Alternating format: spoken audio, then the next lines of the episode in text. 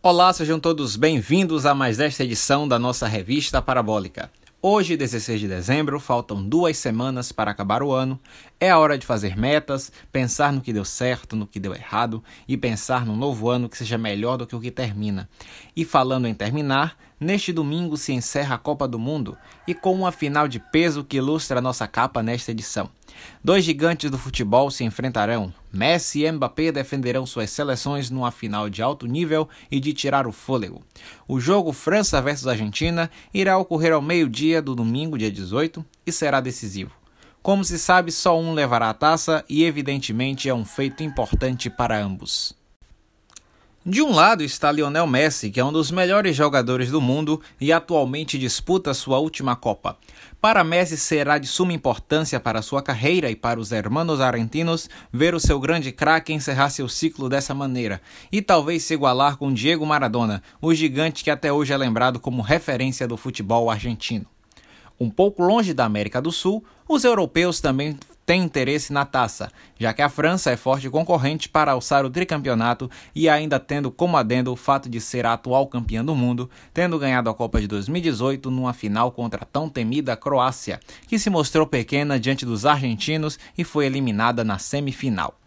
Além de tudo isso, há também um dos maiores jogadores da atualidade sendo decisivo em campo e fazendo do futebol sua grande arte, Trata-se de Kylian Mbappé, que está em sua segunda Copa, obteve grande destaque defendendo a seleção francesa em 2018 e volta agora em 2022 como grande estrela do time e como um ser antagônico à seleção de Messi, que também demonstra força e se mostrará um duelo de gigantes.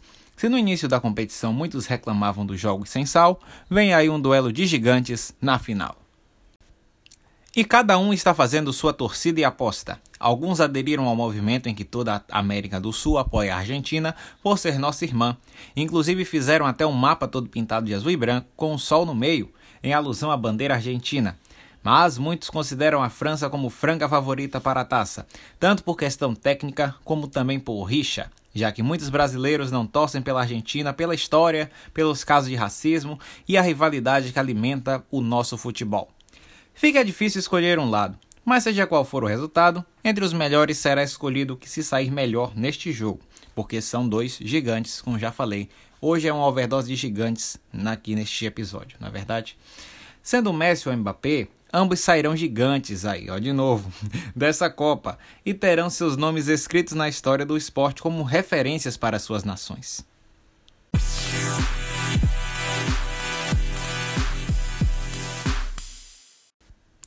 Saindo um pouco do mundo e do futebol, vamos mudar radicalmente de assunto e falar de Brasil e de política. Chegou ontem ao Palácio da Alvorada um caminhão de mudanças que será responsável por transportar os itens da família Bolsonaro, que já começa a se preparar para deixar a residência oficial da presidência. Eles têm até o dia 31 de dezembro para desocupar o imóvel para que o presidente eleito Lula passe a morar lá. Ainda em política, a Câmara dos Deputados aprovou em modo relâmpago a mudança na lei das estatais. O texto que foi aprovado pelos deputados retira da lei a menção aos 36 meses, que resulta em três anos, de intervalo para que alguém que trabalhou na campanha eleitoral possa vir a assumir algum cargo como presidente ou diretor de empresas públicas. Ao invés de três anos de quarentena, e que seria, no caso, o intervalo entre trabalhar na campanha e assumir um possível cargo, o indicado agora pode assumir após 30 dias de desvínculo. E essa manobra da lei possibilita que Aloysio Mercadante assuma o BNDES, que é o Banco Nacional de Desenvolvimento, sendo que ele atuou na campanha do presidente eleito Lula. E a possível nomeação dele já não foi bem vista pela imprensa e pela opinião pública e também por muitos é, internautas e também pessoas que apoiaram o presidente Lula já que ele é um nome de base petista para assumir mais um cargo no governo, indo contrário às intenções de campanha do presidente Lula, já que durante todo o período eleitoral a intenção era realizar uma frente ampla e unir diversos partidos, diversos pensamentos políticos que levaram a forte oposição feita a Jair Bolsonaro que tentava se reeleger. Lula conseguiu chegar ao seu terceiro mandato, mas sem essas alianças ele talvez não tivesse chegado lá. E agora, com suas nomeações para o governo, ele vai contra aqueles que pareciam ser seus princípios primários. Né? Um governo diverso e um governo inclusivo, e um governo que fosse de fato feito por todos aqueles que trabalharam em sua campanha, coisa que não está ocorrendo. E até agora foram anunciados formalmente ainda homens e todos aliados ao presidente. E a sociedade vem cobrando também a exceção de negros e de mulheres, algo que ainda não foi visto no governo em si, né, foi visto apenas no período de transição, porém na, nos ministérios e nos anúncios que Lula vem fazendo, ainda não se mostrou isso, que seria uma das suas principais é, bandeiras e vertentes que estão sendo tão aguardadas.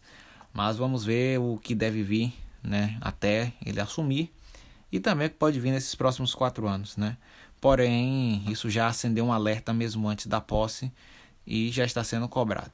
Né? E com razão, já que se ele prometeu, ele terá de cumprir. Até porque ele fez muitas promessas de campanha, saiu até matéria dizendo quantas promessas ele vai ter de fazer, parece que por dia, não é verdade? Então isso tem que também acender um alerta, trazer uma reflexão para que o governo de fato funcione como é desejado, não é verdade? E é isso aí. Agora nós vamos para o entretenimento. A novela Todas as Flores é um fenômeno do Globoplay que estreou no dia 19 de outubro na plataforma e ela era exibida durante as semanas, né? As quartas-feiras eram liberados cinco episódios, né? Cinco capítulos, no caso, né? E aí era sempre as quartas-feiras e de quartas-feiras em quartas-feiras as pessoas poderiam ter acesso a esses blocos de capítulos que eram liberados aos poucos. E é uma trama estrelada por Sophie Charlotte, Regina Casé, Letícia Colim e Mariana Souza Nunes, né?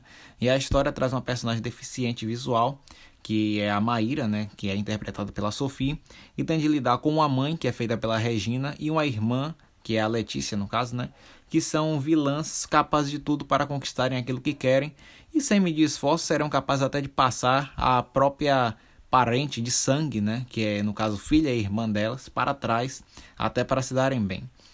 E agora a história se encerrou na primeira leva de capítulos dela, né? Que vai ser dividida em como se fosse em temporada de série, sabe? Tipo, a primeira parte foi até agora o meio da história. E a segunda parte irá pegar do meio para o final. Essa, primeira, essa segunda parte ainda não sabe quando irá sair. Sabe-se que será no ano que vem, mas ainda não tem uma data definida. E essa novela vem arrebatando fãs de, desde a estreia, né? Ela é escrita pelo João Emanuel Carneiro, que é o autor do grande clássico Avenida Brasil. E muitos são os destaques da trama. Ela merecia até um episódio só dela, mas vamos ver, né? Quem sabe vem aí. E a história está lá disponível no Globoplay. E se você quiser acompanhar, a primeira parte está lá. Vale a pena você conferir. Realmente ela se encerra é, trazendo os louros e sendo bastante aclamada por tudo. E não só é, pela trama principal ali com a Regina, e a Letícia e a Sophie, mas também pelas outras tramas paralelas adjacentes que também dão um tempero a mais, né? Como a gente conhece bem.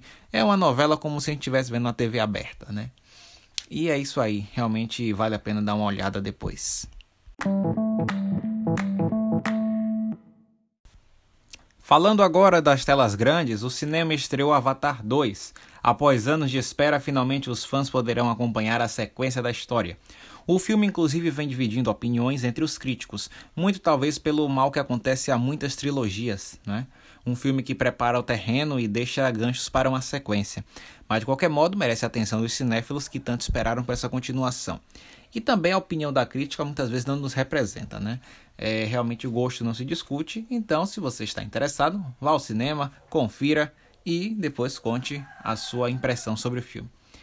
E por falar em continuação, Pânico 6, que já estava confirmado, ganhou trailer e já foi anunciado para o ano que vem. O filme vem um ano após o filme de número 5, né, que estreou agora em, no, nesse ano, em janeiro, e marcou um recomeço na história com a inserção de novos personagens, além de ser considerado um dos melhores filmes da franquia. O filme de terror Slasher, né, que tem uma legião de fãs e abriu caminhos para uma nova forma de fazer terror mais leve, né? Esse gênero Slasher, ele é muito grande, muito é, aberto para várias possibilidades e é isso, né? Muito interessante. E o Pânico ele trouxe novos ares para esse gênero, né? E então ele é realmente um pioneiro e está aí até hoje é uma franquia consolidada com filmes excelentes. Já falamos do Pânico aqui na coluna Brasilidades e se você procurar aí você vai conseguir encontrar este episódio somente sobre isso. E é isto, ainda não há data confirmada para este lançamento da sequência, porém já dá para ter uma ansiedade, né? Porque vai mudar de cenário, o filme vai se passar em Nova York e vai ser ainda com esses personagens novos que vieram no filme 5, então vai vir muita coisa interessante. Vamos aguardar para ver. E é isso aí. Pois bem, meus caros e caras, mais uma revista chega ao seu final. Mas antes, o recado de sempre. A coluna Brasilidade siga para o próximo episódio pelo conteúdo extenso. Agora a coluna trouxe um tom de entrevista, né, e tem e algo diferenciado da proposta original, que era algo mais curto, mais leve que dava para incluir aqui. Então ela passa a se adequar ao novo molde e a coluna agora passa a se chamar Parabólica Entrevista e passa a ser anexada no episódio seguinte ao episódio da revista como um apêndice. E estreando este novo modelo, nós recebemos a Bruna Rezende, que é criadora de conteúdo, tem um estúdio Gran e está entrando no ensino médio. Ela dá dicas para o ano que se inicia, relembra tendências de papelaria e fala sobre o Enem e conta o que espera dessa nova fase de sua vida, né? Agora que o ensino médio está chegando ao seu final. Sendo você um aluno aplicado ou não, não deixe de ouvir este conteúdo feito de criador para criador. E este foi o nosso episódio de hoje. Você pode conferir também as nossas manchetes escritas lá no nosso blog, né, que é suarevistaparabólica.blogspot.com. Eu agradeço a sua companhia e até a próxima semana com mais Revista Parabólica, a revista que você ouve. Adeus.